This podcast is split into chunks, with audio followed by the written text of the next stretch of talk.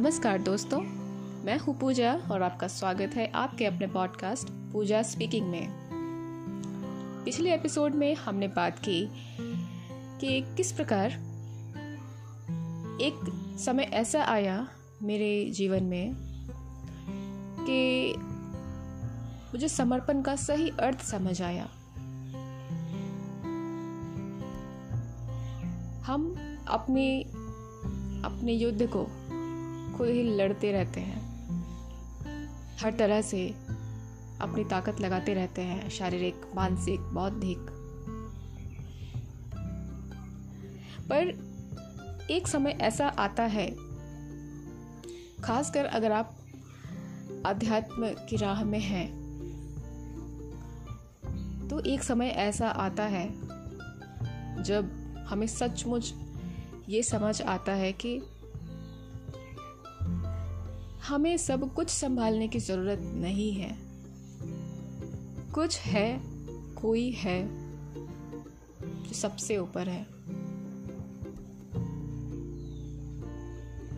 और बहुत भाग्यशाली होते हैं वे, जिनके जीवन में ये समय आता है। हर किसी को ये समझ नहीं आता। ज़्यादातर लोग खुद ही लड़ते रहते हैं, हार मान जाते हैं। कभी जीत जाते हैं, लेकिन समर्पण नहीं सीख पाते।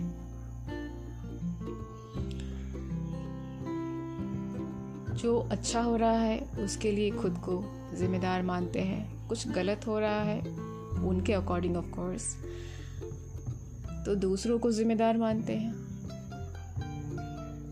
प्रयास करते हैं, जितना ज़्यादा कर सकते हैं, लड़ते हैं अंत तक जीत गए तो ठीक, हार गए तो हार मान ही जाते हैं। पर कुछ एक होते हैं वैसे, जो स्वयं से ऊपर परम पिता को हर चीज़ का जिम्मेदार मानते हैं, उन्हें समझते हैं। और जब चीज़ें ना संभलें तो एक छोटे से बच्चे की तरह अपने परम पिता को समर्पण कर देते हैं। वैसे ही जैसी छोटी छोटी नदियाँ अंत में सागर में मिल जाती हैं। जब डैडी हैं तो डरने की क्या बात?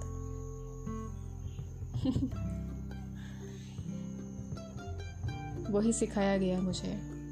उसी का अनुभव हुआ मुझे। लड़ते लड़ते, सीखते सीखते, समझते समझते थक गई। तो सब कुछ समर्पण कर दिया ईश्वर को। और गहरी नींद में सो गई जाकर सुकून से कि अब चिंता नहीं मुझे। मेरे डैडी है ना देखने वाले, वो देख लेंगे। जो मैं स्वयं के बारे में नहीं जानती, वो सब कुछ उसे पता है। मेरा अतीत, वर्तमान, भविष्य। मेरा अंतर्मन, मेरी बाहरी प्रतिक्रिया। सब कुछ।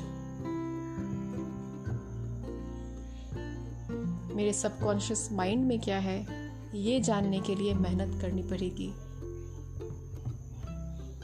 किंतु उन्हें तो सब पता है। कर्ण कर्ण की जानकारी है उन्हें, क्योंकि वो तो हर जगह है। मैं ही परम पिता परम पिता ही मैं।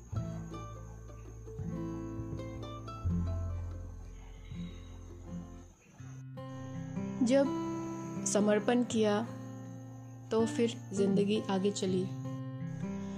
अब अचानक से गौतम बुद्ध की तरफ़ झुकाव होने लगा था। काफ़ी दिनों तक इसे महसूस किया, अनुभव किया तो समझ आया कि अब संभवतः उनसे कुछ सीखना है। इसलिए उनकी तरफ़ रुझान हो रहा है या वे मुझे आकर्षित कर रहे हैं। फिर, गाहे बगाहे कभी तस्वीरों में, कभी वीडियोस में, कभी कुछ पढ़ते हुए गौतम बुद्ध सामने आने लगे। तब समझ आया। समझ नहीं एक्चुअली ध्यान गया इस बात पर कि काफ़ी कोलाहल है दिमाग में। दिमाग की बकबक है कि कभी बंदी नहीं होती। लगातार चलती रहती है। बिना सांस लिए बिना रुके बिना थके। हम थक कर सो जाते हैं पर ये दिमाग नहीं सोता। लगातार बोलता रहता है। और हम कभी भी वर्तमान में नहीं रह पाते। और बुद्ध की जो आ, सबसे जो मुख्य उनकी जो शिक्षाएँ थी उनमें से एक था कि हर पल को चेतना के साथ जियो।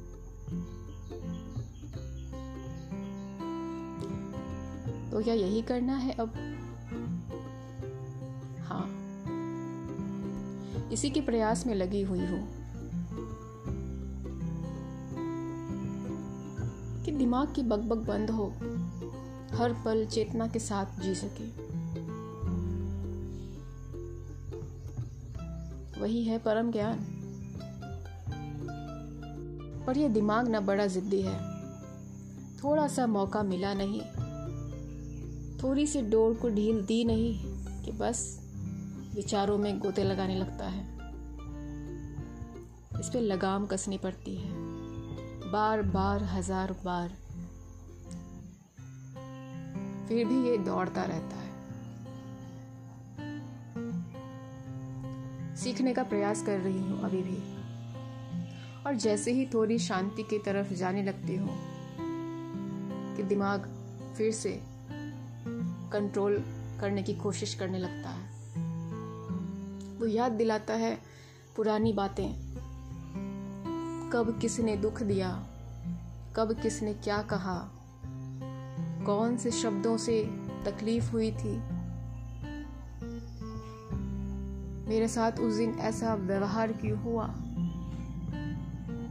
मुझे इस दिन ऐसा क्यों सुनना पड़ा?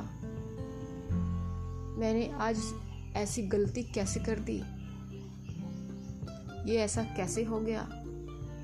वो वैसा क्यों है? ये ऐसा क्यों है? दिमाग अपनी गिरफ्त बनाए रखना चाहता है।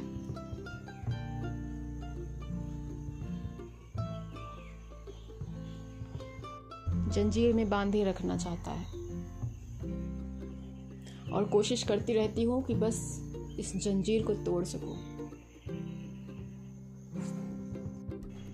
कभी काम खींचता है तो कभी मोह, कभी जिम्मेदारियाँ, कभी दिनचर्या, कभी कोई लालसा, कभी कोई पीड़ा, कोई दुख, कोई घटना। हर तरफ़ से प्रयास किए जाते हैं। कि हम भटकते रहें। और आजकल के समय में तो ये मोबाइल फ़ोन। इसके बारे में तो क्या ही कहें।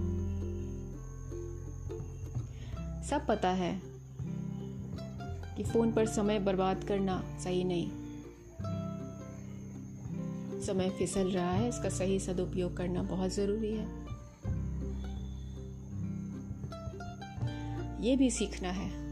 ज्ञान सिर्फ़ आ जाने से नहीं होता। ज्ञान को जीवन में उतारना भी पड़ता है। बस, आजकल इसी में लगी हूँ।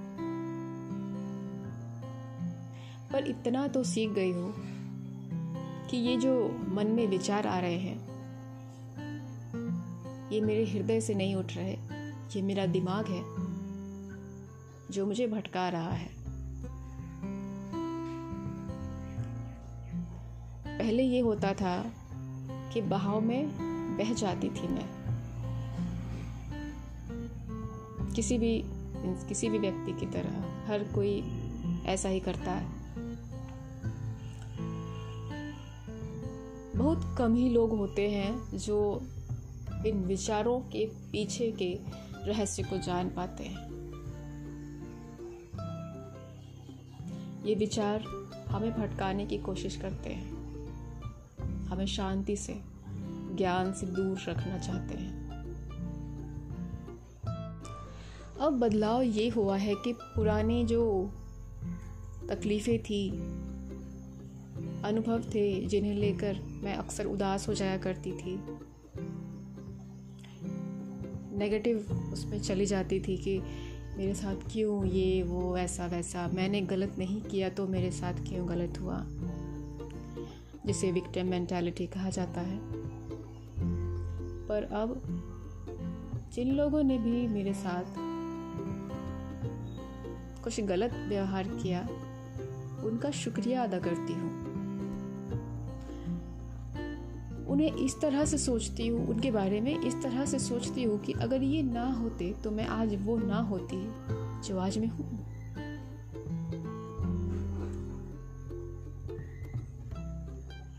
अगर मेरा जीवन सुखमय रहा होता तो मैं भी आज ईश्वर के साथ शायद उतनी करीब नहीं होती, बस धूप अगरबत्ती ही किया करती।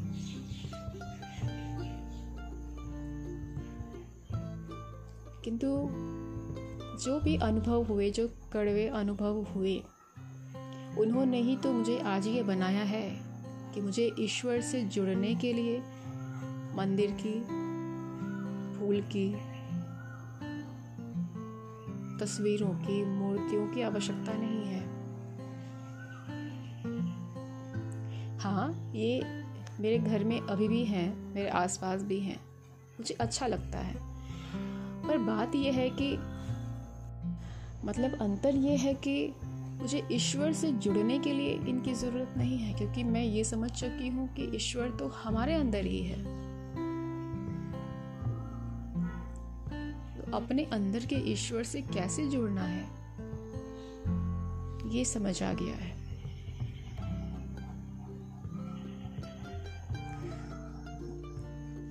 जो भी अनुभव हुए, जिनकी वजह से हुए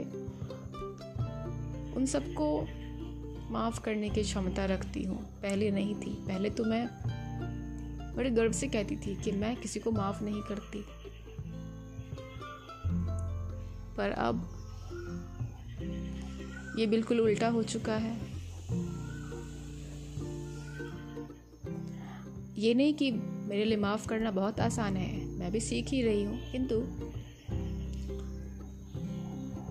अब मुझे ये एटलीस्ट समझ तो आता है कि हमें सबको माफ़ ही करना है।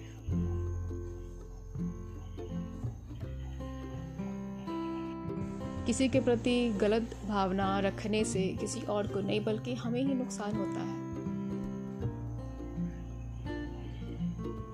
एक बार में नहीं होता है, हजारवें बार में हो जाता है, एक दिन में नहीं होता है, कई महीनों में हो जाता है। फ़र्क ये होता है कि किसे माफ़ करना है। कोई दूर का हो, जिससे ज़्यादा आमना सामना ना होता हो। वैसे लोगों को माफ़ करना आसान होता है, पर जो हमेशा साथ रहते हैं, या जिनसे अक्सर मिलना जुलना होता है, या भविष्य में उनसे बिल्कुल दूर हो जाने की संभावना नहीं है, भविष्य में उनका सामना होना ही है। और इसके अलावा कोई ऐसा व्यक्ति जो खुद में बदलाव करने के पक्ष में नहीं है। तो ऐसे लोग जो होते हैं, इनको माफ़ करना is next to impossible but next to impossible not impossible समय लगता है, पर हो जाता है। ईश्वर यहाँ तक लेकर आए हैं तो आगे भी लेकर जाएँगे। बस विश्वास रखने की ज़रूरत है।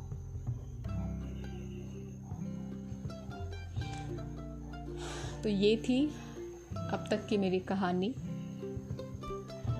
हो सकता है आज की, आज का एपिसोड उतना मज़ेदार ना लगा हो। किंतु अब तक यहीं तक है। अगले एपिसोड में बताऊँगी कि पूरी तरह से कि क्या क्या फ़र्क आया है। वैसे तो मैं बता चुकी हूँ, पर फिर भी अपनी इस पूरी जर्नी अब तक की जर्नी से मैंने क्या सीखा है। और आगे जो बदलाव आएँगे, आगे जो परीक्षाएँ आएँगी, गिरूँगी, उठूँगी, जो भी होगा, वो फिर शेयर करूँगी आपके साथ। और अगर कुछ रह गया, कुछ भूल गई, जो बताना ज़रूरी है तो उसे भी शामिल करूँगी मैं। मुझे सुना आप लोगों ने अब तक। इसके लिए आपका बहुत बहुत धन्यवाद। अपना ख्याल रखें, खुश रखें। मिलते हैं अगले एपिसोड में। तब तक के लिए thank you so much I love you all bye bye take care